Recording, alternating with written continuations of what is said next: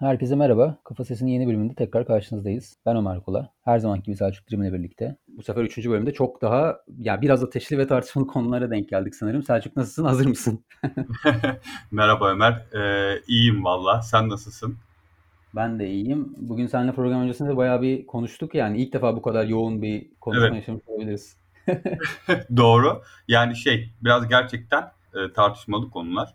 E, hazır mıyım bilmiyorum ama konuşmaya konuşmaya hevesliyim. evet konuşulması gereken konular bir yandan her ne Kesinlikle. kadar özellikle ikinci konu ona ona geliriz yani kimsenin konuşmadığı ağzının bıçak açmadığı bir konu bakalım biz konuşabilecek miyiz? Bu hal hatır sorma işini hemen bitirelim istiyorsan direkt konuya gireyim. Evet. İlk konu zaten çok konuşuluyor. Yani gündemdeki en herhalde yeni konu olabilir. Oscar ödüllerinin 2024'ten itibaren bu Oscar ödüllerinde ırk, toplumsal cinsiyet ve cinsel yönelim çeşitliliği ve kapsayıcılığı kararı adında. Doğru. Türkiye'de dört madde çıktı mesela haberlerde. Aslında o tam açıklamıyor alınan kararları.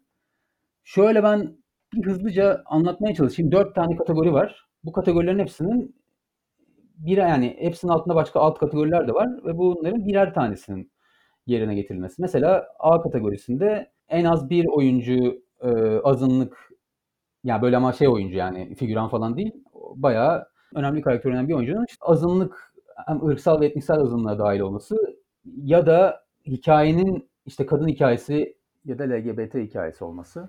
Evet, rol ya da önemli bir yan rol olarak söylemiş. Evet, aynen. Ya da %30'unun tüm cast'in yani oyuncu kadrosunun %30'unun e, azınlıklardan oluşması. Yani A kategorisi kamera önünden bahsediyor kamera önü standartları. B kategorisi kamera arkası standartları. Bu aşağı yukarı aynı kurallar geçerli. Evet. Bu sefer işte işte görüntü yönetmeninden kompozörüne diye gidiyor. C kategorisi işin distribütörü ve finans tarafını ve işte prodüksiyon tarafının yine aynı şekilde temsili.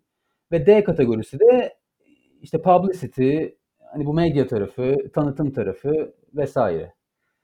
Senin fikrini gör, söyleme, ya sormadan önce ben hemen şöyle bir ortamı anlatayım. İnanılmaz bir gürültü kopardı bu. Hem karşı çıkanlar hem destek verenler işte karşı çıkanlar artık yetti sizin bu pozitif ayrımcılığınız böyle hiçbir yere varılmaz diyenler. Zaten hem eşitlik taraflı yani eşitliğe inanan insanlardan da tepki gösteren oldu bu yüzden. Destek çıkanlar da zaten siz hepiniz işte ne bileyim seksistsiniz, ırkçısınız işte yani buna karşı çıkan herkes ırkçılıkla suçladılar. Sen ne düşünüyorsun? Yani ilk okuduğunda ne hissettin? Sonra baktın fikrin değişti mi biraz maddelere bakınca? Biraz öyle oldu aslında benim tam dediğin gibi. Bu e, kategorileri de yani bu getirdikleri yeni getirdikleri kuralları da ne üzerine getirdiklerini ekleme yapmak istiyorum. En iyi filme bir filmin aday olabilmesi için yani en iyi film ödülüne aday olabilmesi için bu şartlardan en az ikisini yerine getiriyor olmasını istiyor akademi artık. Yani iki sene sonrası için bunu söylüyor. Yani iki senelik bir hazırlık süreci koyuyor önce. Ve sonra diyor ki bu kriterlere uymayan filmleri biz en iyi film kategorisinde değerlendirmeyeceğiz. E, daha demin saydığın yani temsili az olan, temsil edilmeyen azınlıkların e, bu cinsel yönelim, e, etnik kimlik olabilir. Temsilini şart koşuyor bu verdiği kurallarda. Şimdi şöyle ben ilk okuduğum zaman açıkçası bu kararı özellikle şey maddesi bana biraz tepeden inme gelmişti. E, hikaye anlatımının e, kısıtlandığını düşünmüştüm. Yani siz anlatacağınız hikayede bu kamera önü e, özellikle kategorisinde anlatacağın hikayede bunu koyma zorunluluğu getirmek bir insanın yaratıcı sürecini ne anlamda kısıtlar sorusu geldi benim aklıma direkt açıkçası. Çünkü sen yazdığın hikayeyi ona göre yazmak zorunluluğu hissetmem bir insanı kısıtlayabilir gibi düşündüm. Fakat sonrasında da şunu, birazcık okudukça şunu fark ettim. Başka haberleri bu konuda işte yazıları okudukça 1980'den beri e, neredeyse tüm filmler en iyi film kategorisine dahil olan bu kritere bir şekilde uyuyor aslında. Atıyorum belki kamera önünde yapmadığı şeyi e, oyuncularla kamera arkasında çalışan rejide çalışanlarla ya da işin marketing kısmında kurumsal kısmında bir şekilde başarıyorlar. Yani yapıyorlar. Özellikle son senelerde de akademi kendi bünyesine de e, temsili az olan başka azınlıklardan insanları alıp çok yönlülüğe doğru bir adım attı. Yani onu biliyoruz zaten ama bu haberlerle birlikte tekrardan bu gündeme geldi. Zaten bu yüzden işte son yıllarda en iyi film kategorisinde e, şaşırtıcı şeylere, örneklere rastlıyoruz. Ben ilk başta böyle düşünürken acaba tepeden mi diye sonrasında ben bunun aslında olumlu bir karara dönüşebileceğini ve umut verici olduğunu düşünüyorum. Yani zaten umut verici kesinlikle. Fakat e, aslında belki de buna hazırlıklı olduklarını bir şekilde e, akademinin ve bunu aklına gelip de yapmış olmak için yapmadıklarını düşünmeye başladım. Sen ne düşünüyorsun? Ben de öyleyim. Ya zaten şey demişler ben de ilk başta bu arada ilk tepkim olumsuzdu. Hani öyle evet. hemen ayağa kalkmadım yani. Zaten böyle şeyleri ben anlamıyorum. Bir an önce ya ilk tepkisi insanların şey oluyor ya rezalet bir karar ya da evet. mükemmel bir karar. Ya bunları tam okumadan etmeden içeriğine bakmadan bu tepkileri veriyoruz. Kesinlikle. Yani ben ondan biraz kaçındım o yüzden ama ilk başta yine bir olumsuz tarafa daha yakındım. Yani şey falan yazmışlar işte insanlar. Oscar bitti artık. Hani Oscar biteli çok oldu yani arkadaşlar. O yüzden hani bu, bu kararla bitmedi Oscar. Bitti dedikleri beyaz Oscar'lar mı acaba? Yani hani beyaz Amerikalı erkeklerin e, hükümdarlık sürdüğü o e, Oscar'lar mı? Kimse ondan bahsetmiyor. 2015 yılında 20 oyuncunun 20 oyuncu adayı var ya erkek yardımcı, kadın yardımcı, erkek şey Evet. Erkek kadın oyuncular. Toplam 20 aday var. 20 adayın 20'si de beyazmış. Hani buna itiraz etmeyip evet. Moonlight ödülüne itiraz ediliyor. Ben onu tam anlamıyorum. Bu yüzden yani. bitti diyorlar. Ya da işte Parazit'in en iyi film alması yüzünden bitti diyorlar aslında. Ya hani Parazit'te belki yine bir konsensus oluşmuştur. Bir şekilde çok fazla rüzgar vardı arkasında ama özellikle evet. Moonlight çok, çok tepki çekiyor. İşte Green Book muydu? Green Book. Evet. Yani o da çok tepki. Bence de kötü bir film bu arada ama hani yani sonuçta zaten hani Oscar 5 sene önce onu, onu mu tercih ediyorsunuz? Bunu ya ikisi de olması olmasa keşke. Evet. İkisi de paketlen olsa. Ama Oscar bunu hep yapıyor yani. Daha önce mesela yönetmenlere ödül verirken de yapıyordu. Yönetmenin en iyi filmine hiç zaman vermiyordu. Hani Martin Scorsese Taxi Driver'la almadı. Başka filmle aldı. Hani hep bir şey oluyor artık. Buna da ödül vermedik. Artık adam 70 yaşına gelmiş. Hadi artık bu filme de ödül verelim deyip hak etmediği bir film. Zaten Oscar'da hak eden almıyor ne zamandır. Ben hatırlamıyorum. Herkesin için Sinan Evet. Hatta ben Parazit ilk defa oldu yani yıllar sonra. Ki şeyi oluyor birazcık Oscar'larda genelde değil mi? Gündeme göre ya da o anlık duruma göre de, yön değiştirebiliyor dediğin gibi aslında. Hı hı. İki tarafa da bakmak önemli. Olumsuz düşündüğümde ben bir şekilde şey düşünmüştüm. Sanki insanları bu şekilde daha mı ötekileştiriyoruz gibi özellikle bu etnik köken ya da yani bir insan sette çalışması için yani eşcinsel olduğunu mu yani insanların cinsel kimliğini de ya heteroseksüel da eşcinsel bilmek zorunda da değiliz. Kimseyi de ilgilendirmez. Ama sanki bu şekilde hani insanların sen kimsin, etnik kökenin ne, cinsel kimliğin ne falan gibi çok mu acaba sınıflara ayrıl, ayrılacak? Çok önemli bir noktaya değindin. Ben de senin aynı düşünüyorum. Aynen. Çekimserim hala konuda. Ee, şeyin de altyazıda bir yazı okudum. Ali Ercivan'ın çok güzel bir yazısı var bu konuyla ilgili. O, yani o da aynı soruyu soruyor aslında. Cinsel yönelimini bir insana sormak bir işte çalışması için ne kadar doğru? Bir insan bunu açıklamak zorunda değil. Bu tarz e, bu alınan kararda böyle sıkıntılar var dediğin gibi. Bu da onlardan birisi. Yani hı hı. bir insanın bunu açıklamak zorunda olmaması gibi bir durum var. Yani hiç kimse değil. Bu iki senelik süreçte bu pürüzleri giderirler diye düşünüyorum umarım yani tabii ki. Ya her şey zamanla oturur herhalde ya da mesela biz Berlin'de de aynı şeyi söyledik. Zor bir şey belki haksızlıklara yol açacak ama haksızlıklar zaten var. Hani yıllardır süren haksızlıklar var. Bu sefer de hani şimdi Berlin'e tekrar dönüyorum. 2 yıl erkeklere verecekler de 2 yıl kadınlara verecekler sonra hak etmeyen erkek olacak. Bunları bir şekilde dengeleyecekler bir 5-10 yıl içinde diye düşünüyorum. Hani orada da öyle. kararıyla bu karar arasında ben biraz farklar görüyorum. Mesela var, bayağı fark var. Bir önceki programda da Berlin'i konuşmuştuk. Mesela oradaki bir şarttan ziyade e, bir ödülü e, cinsiyetsizleştirmek ve bir duruş yani bu da aynı tabii ki bir duruş. Fakat arada e, şey yaklaşım farkı var çok fazla. Yani burada sana ödüle aday olabilmen için belirli şartlar koşarken diğer tarafta birazcık daha e, geniş şeyden bakmaya çalışıyor. Yani e, cinsiyet, cinsiyetsizleştiriyor. Yani Berlin kararından sonra biz akademi ne yapacak diye düşünürken çok daha farklı bir şekilde geldi e, açıkçası. E, biz e, hani Almanlar buna çalışmıştır, hazırlanmıştır. Acaba akademi ne yapacak diye düşünürken akademi e, bam diye koydu önümüze bu şeyleri, maddeleri. Bu da ilginç. Evet kesin Berlin kararı etkili olmuştur diye düşünüyorum ama gerçi arada da çok çok az fark var. Zaman farkı. Belki de daha evet, önceden belki de tabii şeydi. çalışıyorlardı. Yani e, şöyle bir ben son 10 senenin en iyi film kazananlarına baktım. Seninle biraz konuştuk. Yani zaten bu e, eleştirilen işte White Oscars'ın dışına çıkıyor akademi son evet. zamanlarda çokça. Yani son e, verdikleri e, filmlerde de öyle. Yani temsili temsili olarak bu e, beyaz Amerikalı'nın dışında kalan hikayeleri değinmeye çalışmışlar çokça. Demek ki zaten böyle bir şeyleri vardı. Hem akademi üyelerinin de çeşitliliğinin artması durumuyla birlikte hazırlanıyorlardı demek ki.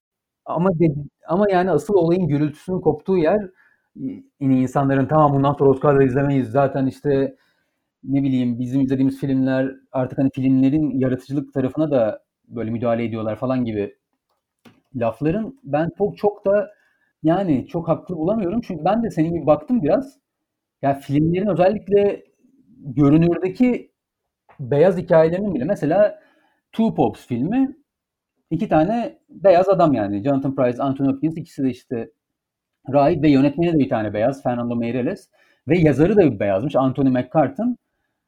Bayağı sıkıntı olacak gibi bir şey yap yani düşünürken mesela hani bu film giremez Oscar'lara o, o seneden itibaren diye düşünürken iki tane prodüktörü ve saç ve makyajcısı ikisi de kadın. Ve aynı zamanda çok fazla Arjantinli çalıştırmışlar tabii ki Fernando Meirelles e, de Arjantinli. Tabii. Ve buradan buradan B, B standartını geçiyor. Hop buradan devam ediyor. Mesela Irishman özelinde çok fazla mesaj gördüm. Çünkü evet. Irishman kimler var? Martin Scorsese, Robert De Niro, Al Pacino, Joe Pesci say say say say. Ama filmin prodüktörleri Jane Rosenthal ve Emma Tillinger Koskov ve e, filmin montajı montajcısı Thelma Schoonmaker. Senelerce birlikte çalıştığı. Evet ve görüntü yönetmeni de Meksikalı Rodrigo Prieto. Bu da geçiyor. Evet. Daha da şeylere dönelim. Biraz böyle bir iki örnek daha vereceğim. Bunlar sana da ilginç gelebilir. Çok daha uç örnekler. Artık şu an resmen ırkçılık, hani ırkçı filmlerin birincisi olarak sayılan sinema tarihindeki The Birth of a Nation filmi. Evet. Ee, filmde hiç, hiç siyah iyi aktör oynamıyor. Daha doğrusu şöyle söyleyeyim. Yani bir sürü siyah karakter var ama hepsi yüzleri siyah boyanmış beyaz aktörler tarafından oynanıyor. Ee, ama filmin ana hikayesi e, bir azınlık grubunu anlattığı için bu da geçiyor. Mesela bugün yapılmış olsa Birth of a Nation bu da aynı şekilde. Birth of a Nation geçer miydi gerçekten geçermiş, mesela? Geçermiş. Yani şu standartlara göre, göre geçiyor. İnanılmaz. Bir tane... Çünkü film bir şekilde e, Ku Klux Klan'ın doğuşunu da evet. şey yaptı. Yani sebebiyet daha, verdi. Daha da uç bir film. A Song of the South diye Disney filmi. Disney'in bile arşivlerinden kaldırdığı çünkü film adeta yani e, köleliği yücelten bir film. O yüzden her şeyden, her yerden silinmiş bu film. Ama filmin baş e, bir tane e, siyahi aktör var filmde neredeyse başrol oynayan ve o da bu yüzden bu filmde geçiyor. Yani benim demek istediğim bu özellikle iki tane iyi film örneği ve iki tane böyle ofensif e, ırkçı film örneği üzerinden. Yani şöyle hem ırkçı ve seksist bir film yapıp yine de Oscar adayı olabiliyorsunuz. Onu demek istedim ben. Evet. Bu kurallar da özünde bir şey çözmeyecektir. Ama bunu açıklamaları bir duruş sergiliyor aslında. Bir e, evet. şey veriyor yani bir um, umut verici bir duruş sergilemiş oluyorlar aslında dediğin gibi. Aynen yine her zaman Berlin'deki gibi yine bak görüp bakmak lazım. Ben mesela eğer Oscar Berlin'deki gibi aynı kararı alıp biz böyle hani erkek kadını kaldırıyoruz oyunculara falan deseydi benim tepkim ki Berlin'inkini çok destekleme rağmen Oscar'ın yani Hollywood'un endüstrinin çok daha çürümüş olmasından kaynaklı böyle bir kural değişikliğiyle bu işi çözemezsiniz derdim. Bence bunları da çözemeyecekler. Çok daha derin problemleri var Hollywood'un. Kesinlikle. Ama her türlü olumlu adımı uygulanışını görene kadar ben destekleme taraftarıyım. Yani bir şey uygulanmadan bence özellikle bu tarz konularda yanlış ya da doğru demek bayağı zor geliyor bana. O yüzden 2024 özellikle Oscar ödüllerini bayağı sabırsızlıkla bekleyeceğim. Ben de öyle. O zaman yani zaten bayağı vaktimizi yedi şu an Oscar'la. İstiyorsan başka bir konuya geçelim. Şu an yani ikinci konumuz da Seninle hakikaten program öncesi dedik ateşten gömlek çünkü şöyle bir şey var. Şimdi Cuties filmini birazcık konuşmak istiyoruz. Daha doğrusu Cuties filminin yarattığı o deprem ve sansür konusunu konuşabiliriz. Evet. Cuties Netflix'teki bir Fransız filmiydi. Evet. evet. Sundance'de ödül almış sanırım. Yani film yeni bir film değil. Dün dün çekilmedi. Dün dün vizyona girmedi. Evet. Yani bayağı bir geçmişi olan Sundance'da ödülle dönmüş. Yönetmen ödülü almış. Galiba. Evet, evet, bir film. Ama Netflix'te gösterilmesi sanıyorum Eylül'ün ikinci haftası hatta birkaç günü buldu daha. Sadece Türkiye'de değil zaten Türkiye'deki Netflix kataloğundan çıkarıldı. Yurt dışında da şu an çok büyük tepki çekti. 600 bin imza toplanmıştı dün baktığımda Change.org'da. Netflix, Cancel Netflix adı altında. Yani Netflix'in hatta borsada değerleri %3, 3.6 değer kaybetmiş. Yani bir filmin Netflix'in başına ördüğü çoraplara bakınız. Sen filmi izledin mi? Yani ne ne, ne söylemek istersin? Senden sonra ben de bir iki cümle edeceğim. Ben filmi izledim. Eee, çünkü filmdeki tartışma şeyin üzerinden çıktı.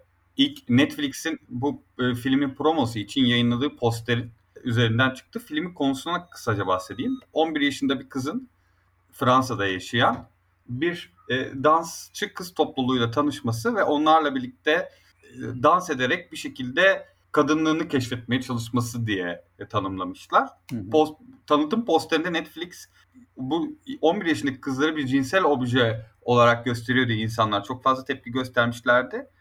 E, Netflix bunun üzerine bir açıklama yaptı. Bu, bu arada Amerika'daki sanırım tanıtım posteri. Fransa'dakinde hiç problem yok.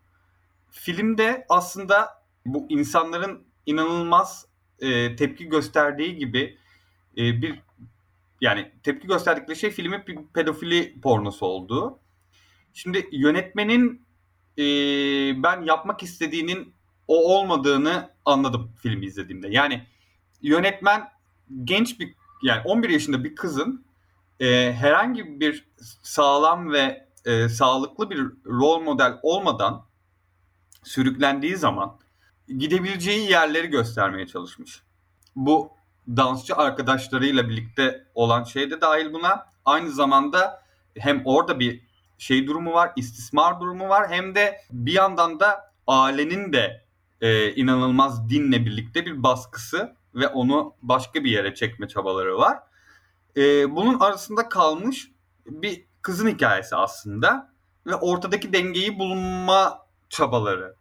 Durum 11 yaşında kızlar olduğu zaman ve yönetmen açıkçası vermek istediği mesajı birazcık da bence kendi tercihiyle rahatsız edici bir şekilde anlatmaya çalıştığı zaman inanılmaz tepki çekti. Hem afiş ve üzerinde de filmdeki sahnelerden de dolayı insanların tepkisini çekti. Tepki normal. İnsanların rahatsız olması da normal. Ee, Netflix üyelerini üyeliklerini iptal etmesi de bence hiçbir problem yok. Tabii ki olamaz. Kendi tercihleri. Fakat bizim ülkede durum biraz farklı tabii ki. E, çünkü bizde zaten son zamanlarda da çıkan yasayla birlikte artık e, çok rahat bir şekilde denetleyebiliyor devlet ve e, bizde direkt içerik e, yayından kaldırıldı Türkiye'de.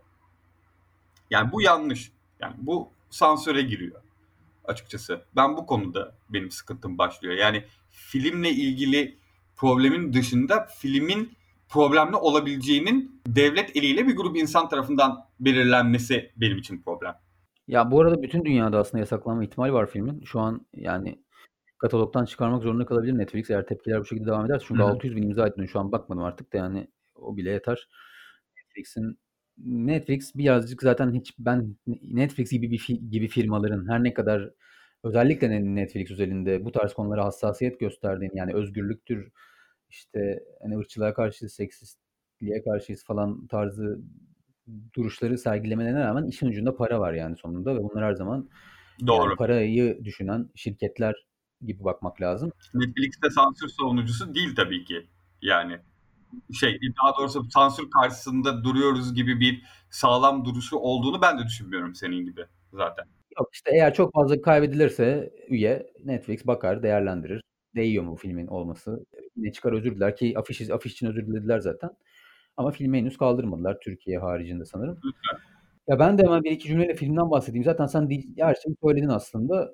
Şimdi ben bu nasıl söyleyeyim filmi beğenmedim ayrıca ve sansür muhabbeti olmasaydı ben filmi izlemezdim. Büyük ihtimal sen de izlemezdin. Evet izlemezdim. Ben de beğenmedim bu arada yani filmi. Ee... Sansür muhabbeti bu kadar tantana koparılması filmin daha çok izlenmesine yol açıyor zaten. Bu artık hani sansürle ilgili bilinmesi gereken bir numaralı kuraldır yani bence artık. Bir şeyi sansürlediğin evet. onun reytingleri bayağı zıplar. O yüzden hani zaten bu arada filme tepki iki yerden gelmiş. Bir konusuyla ve anlattığı şeyle bence orada hiçbir problem yok. Ya yani bunu beğenmiyorsanız izlemezsiniz arkadaşlar yani bu kadar basit. Artık dünyada o noktaya gelmemiz gerekiyor. Bir şey beğenmiyor musun? O zaman izleme. izleme. Hani. Aynen Gidip öyle. Onu niye başkaları da bunu izliyor diye Zaten sansürcü anlayış buradan başlar yani. Niye başkaları da izliyor? Ben izleyemiyorum, rahatsız oluyorum. Başkası bunu nasıl izleyebiliyor diye başlıyor her şey. Ben orada hiç hiç hiç yokum. Tamamen serbest olsun her şey o konuda. Ama filmdeki diğer bu konuya girmeyeceğim. Sadece diğer tepki çünkü girme, girme, yani girmeyeceğim dememin sebebi çok fazla araştırmadım, etmedim nedir durum. Filmdeki ikinci tepki çekilen konu bu oyuncular da 11 yaşında ve bazı çekim açılarından insanlar rahatsız olmuşlar. Bu oyunculardan oyuncuların istismara uğradığıyla ilgili. Evet mesela ben onunla ilgili bir haber baktım bulamadım. Yani acaba sette böyle bir durum oldu mu? Bir istismar oldu mu? Bu tabii ki çok bambaşka ve korkunç bir boyut olur yani. Ya istismar derken anneleri babaları da suçluyorlar. Belki hani izin alınmıştır anneleri babaları ama siz nasıl izin verirsiniz çocuğunuzun bu şekilde bir filmde bu şekilde gözükmesine falan. Ya bu konuya girmeyeceğim. Benim ben de dediğim gibi yani ortada bir istismar varsa zaten korkunç. Hani onu artık bir şey ortaya çıkar herhalde. Ama o konuya yani o konuya ilgili söyleyeceğim bir şey yok senin varsa. Yani şöyle dediğin gibi yani e, bizim de beğenmeyen izlemesin noktasında olmamız gerekiyor. Bir içeriğin tepki çekmesi kadar doğal bir şey olamaz. Yani insanlara e, rahatsız edici gelebilir bize geldiği gibi. İzlemezsin ve olur biter ama maalesef e, yaşadığımız durum bu değil. E, bizim yerimize e, bizim rahatsız olabileceğimize başkalarının karar vermesi durumu. Yani sansür çok çok e, sıkıntılı bir konu. Yani bunu sadece QT'de e, yaşamadık. Bu tabii başka alanlara da yansıyor. Şimdi işin ucunda QT's konusunda olduğu gibi pedofili olduğu zaman kimse itiraz etmiyor belki ama sansür birçok alana yansıyor. Sen bu yetkiyi verdiğin zaman e, tamamen senin ne izleyeceğin içerikleri e, dizayn edilmiş oluyor başkaları tarafından. İşte Aşk 101 dizisi yapmıştı Netflix şey için, e, Türkiye için. Oradaki e, eşcinsel karakteri Rütük çıkartılmasına karar verdi. Çünkü aile değerlerine karşı olduğunu savundu. Şimdi e, bu birçok noktada ileride karşımıza çıkacak Netflix'teki içeriklerde. E, zaten mesela başka kanalları izlerken sürekli izlediğimiz filmler sansürleniyor. Herhangi bir şekilde televizyonda, karasal yayında hiçbir şekilde e, sansürsüz bir şey izlemem mümkün değil. Hani içtikleri sigaradan, içkiden konuştuk, konuştuklarında ettikleri laflara kadar her şey kontrol altında tutuluyor. Oldukça yanlış bir şey. Senin yerine başkalarının karar vermesi durumu.